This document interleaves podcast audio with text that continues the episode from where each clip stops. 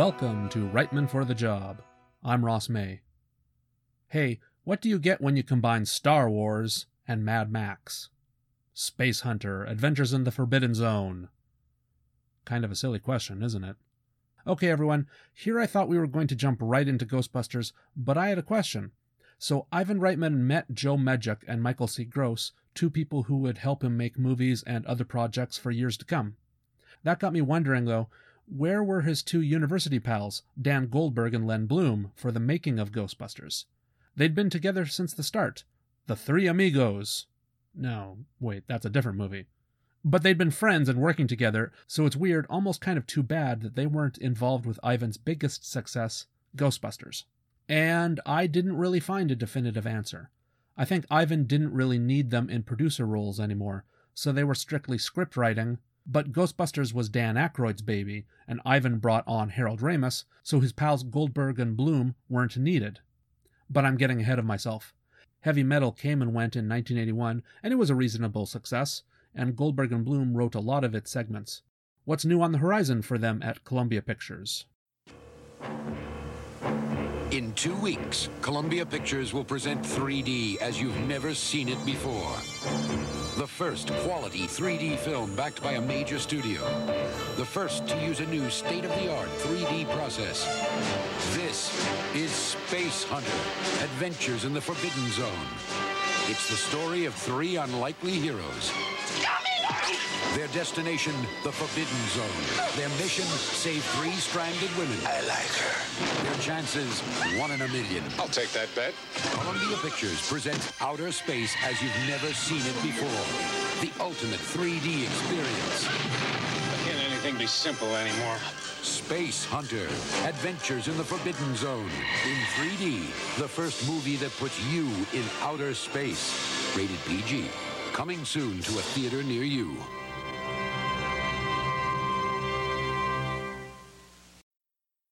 Big surprise, the production of Space Hunter is not well documented, but it doesn't really need to be. Somebody, probably a Columbia executive, saw that Return of the Jedi was coming out in May of 1983. Hey, what if Columbia made its own Star Wars to cash in? A Star Trek? No, no, that's already taken. What about a Star Hunter? No, no, too obvious. Space. Space Hunter. Space Hunter, yeah, run with that. While being an American shoot, this sounds like sort of a Canadian affair at the outset. David Preston and Edith Ray are the two writers I know nothing about, but their first credits are this movie. They'd later write for Canadian or Canadian American productions like Mystery Files of Shelby Woo, the 1997 Lassie series, Are You Afraid of the Dark? Emily of New Moon, that's a Lucy Maud Montgomery thing right there. You know I always point those out. But nope, they never did write for Littlest Hobo. Now cut that out. So that's David Preston and Edith Ray, who I'm guessing are Canadian, but eh, who knows? The other two writing team here are, of course, Dan Goldberg and Len Bloom. I'm not sure, but I'm guessing them coming off of several successful movies meant they were really more the punch up guys. But again, I'm guessing more than I usually do. Actually, actually, I'm wondering if someone at Columbia really picked them for this, and yes, got Ivan Reitman to be executive producer, because maybe they saw some connective tissue between heavy metal and Space Hunter. I'm wondering if that was the angle. Yes, this is a Star Wars knockoff, but it's from the people who brought you heavy metal, so maybe that's why you should check it out in theaters. And boy, is it ever a Star Wars knockoff. And it came out less than a week before Return of the Jedi in 83. I love it. They're really hoping you're so excited to see how Han Solo will be rescued in Jedi, perhaps so excited you might even want to watch a worse Star Warsy movie to tide you over until the real thing arrives in a week. Oh, I haven't even mentioned the director yet, Lamont Johnson, not to be confused with the actor, and a couple of famous musicians, all named Lamont Johnson. This Lamont Johnson, the director, was born in 1922. Johnson was a television old timer, directing for shows like Have Gun Will Travel, Peter Gunn, and The Twilight Zone. Hey, among many episodes of The Twilight Zone, he directed Shelter. You know, it's the one where a family has a fallout shelter, and all the neighbors go crazy wanting to get inside while a missile warning is announced. That's a really good one. So that is Lamont Johnson. Lamont Johnson has no real connection to Ghostbusters or Ivan Reitman, but he does have a deep connection to Columbia Pictures. Way back in the 50s, the first series he directed for was NBC Matinee Theater. I'll explain the importance of that show another day, but here's the relevant bit. One of the producers on Matinee Theater was a young Frank Price. Years later, Frank Price would become chairman of Columbia Pictures. Ah, so there's the connection. Space Hunter seems so out of Lamont Johnson's wheelhouse, who usually worked in TV and frankly, usually did more prestigious work there, a lot of high profile specials in the 70s and 80s. But someone wanted the Star Wars knockoff, and Frank Price knew he could rely on his old colleague of 30 years, Lamont Johnson. So that's why Johnson is here directing Space Hunter. It's because he had a long working relationship with Price over at Columbia. Peter Strauss plays Han Solo Light. So, Dash Rendar, I guess? Hey, Star Wars fans, does anyone remember Dash Rendar? He's the Han Solo stand in for adventures when Han Solo was frozen. I joke, but you have no idea how accurate this is. Peter Strauss plays the Han Solo hero, and he straight up does a Harrison Ford impression. He speaks kind of flat and ends sentences on a down note. I can't even copy it, I'd try it if I could. You know what? Peter Strauss is doing a pretty good, pretty natural sounding Harrison Ford impression. He could have done Han Solo or Indiana Jones in cartoons and games. He's that good. Not a perfect sound alike, but good. But yes, Peter Strauss is our guy, and he straight up has a spaceship that's falling apart like the Millennium Falcon. Ha, he even dresses like Han Solo, only grungier. He has a dark vest and a beige shirt. And you know how Han had a stripe running down his pants? This guy has the stripe running down the short sleeves of his shirt. I love it. It's some very obvious choices to remind you of Han. But anyway, a big fancy spaceship blows up from a storm in space, and three ladies in an escape pod crash land on a desert planet. You know the ladies are rich because their ship and their spacesuits are all shiny gold. They also don't have personalities. They're the MacGuffins for the movie. Bad guys on the planet want them, and our Han Solo wants to rescue them for a reward. The reward is millions of blippity blops or monopoly money or something. They just throw around random words, but that's the premise of the movie. Oh, hey, here's something mildly interesting. Six minutes in, when we meet not Han Solo on his ship, he's listening to a radio transmission from Harold Ramis. Ah, that's fun to hear him. Again, shades of Harold Ramis helping out Ivan Reitman for heavy metal a few years ago. So our hero gets down onto the planet, and all the miniature people working on the movie can relax now because we won't be seeing any more space scenes for the rest of the movie. Really, this movie is about trucks. Let's get trucks and put weird crap on them and make them look like dumber versions of what you would see in Mad Max movies. So it's nothing but trucks and trains, yes, trains, in this apocalyptic waste of Colorado and Utah. They even chose a desert like Star Wars, but didn't bother flying out to Tunisia. Oh, yeah, yeah, the story. It turns out the Mad Max people living there, who are also kind of sand people and Jawas at the same time, what with their rags and junk and all. Anyway, they all want the ladies, and our guy has to pursue them. And that's really it. There's no real progression in the movie. There's no, oh, the game's changed. Nope. He just has a train fight, then a monster fight, then a different monster fight. Just a series of new challenges, but even that makes it sound more interesting than it really is and for being so vehicle focused, I don't think they ever do have a real chase scene. Eh. I will say this the production design kind of sucks, but there's laser blasts and explosions, and they're all fine. There's nothing embarrassing about the special effects they put together. A lot of the blasts, particularly at the start, are red and blue. I'm guessing to help with the 3D effect if you saw that version. I was only watching Space Hunter in 2D. Huh. Maybe that's why I didn't love this movie. I bet the 3D could have saved it, right? Who else is in this movie? Hey, there's Molly Ringwald. This was only her second movie, and she was, what, 15 years old? She does fine as a streetwise kid. Can you really be a streetwise kid growing up in the desert? Anyway, she's the tough kid who's annoying, but can show the hero the way. And here's the other main reason I wanted to cover this movie. Ernie Hudson shows up a half hour into this movie. He's shaved his head bald, and he doesn't have his mustache. Man, that's a shame. But anyway, he's got his own truck. After a bit of a fight, it turns out he and Not Solo know each other. Ernie Hudson is a space cop who chastises Not Solo for being too cool and too awesome and too much of a rogue.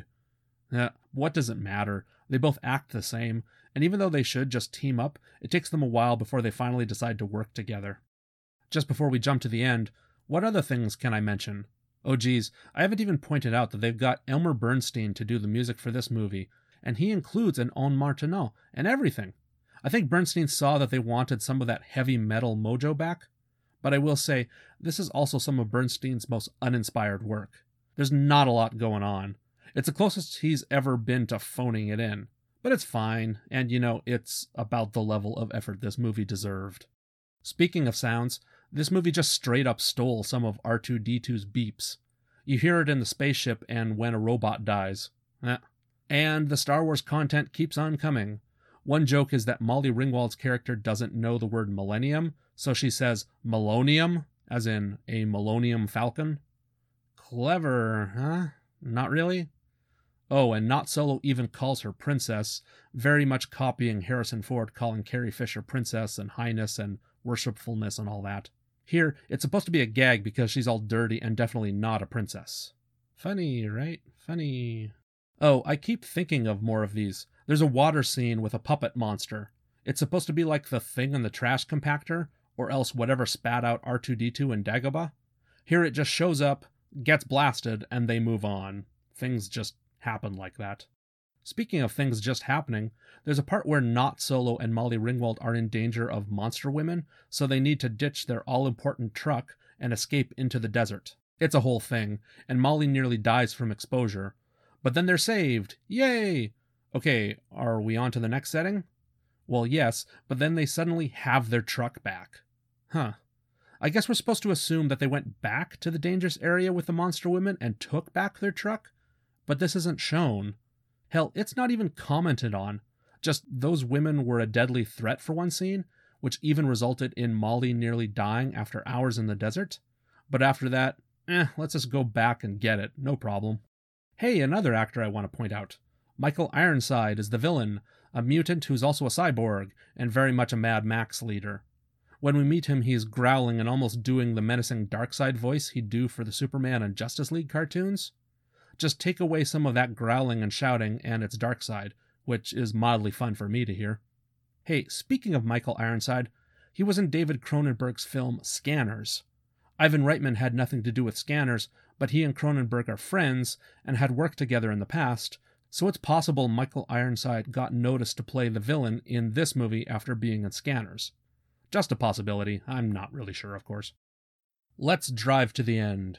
Not Solo, Molly Ringwald, and Ernie Hudson go to Michael Ironside's ugly castle or complex or whatever, which is supposed to be the Forbidden Zone. Hey, that's fine, it's forbidden, but it's not like it's any more dangerous than any other zones they've been through. All along, the heroes have been battling ragged desert people, monster puppets, deformed mutants, all sorts of threats. Frankly, it's all a forbidden zone, so this castle isn't anything really different.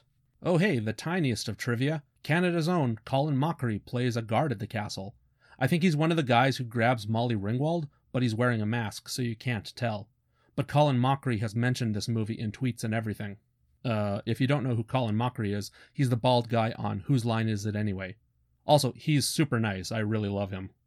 But Space Hunter, Space Hunter.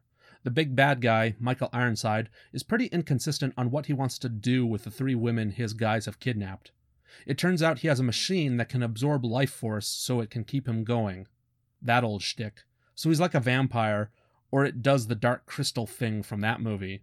But also, also, he's got a gladiatorial style death maze that he likes to throw people into for his henchmen's entertainment. There are spinning blades and fire, and in keeping with the Mad Max theme of the movie, there's a wicked car that can magically appear anywhere in the maze to squish victims. Sometimes Michael Ironside wants prisoners to go into his death maze, while sometimes he wants their life force, and he'll flip flop on what he wants to do with the women. Of course, Molly Ringwald gets captured too by evil Colin Mochrie. but she gets out okay with a little intervention from Not Solo. They end up killing Michael Ironside, rescuing the ladies, and get out with Ernie Hudson. Hey, miniatures people! Wake up! We need a spaceship again! Quick! They all head out to space, and now Molly Ringwald is going to be Peter Strauss's precocious sidekick. And that's it. You know what?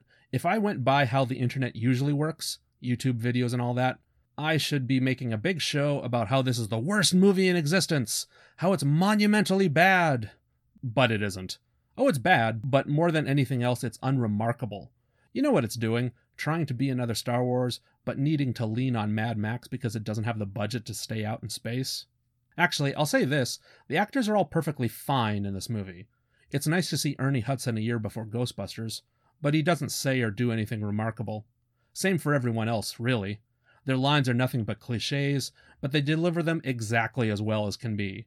I'm glad the whole cast got to do better stuff after this. And again, Peter Strauss probably impressed me the most at doing a fair Harrison Ford impression. I mean, that's still weird. Why not go and watch Harrison Ford instead? I mean, Ford is in plenty of movies. But it's still an impressive feat to pull off. Ditto for the director, Lamont Johnson.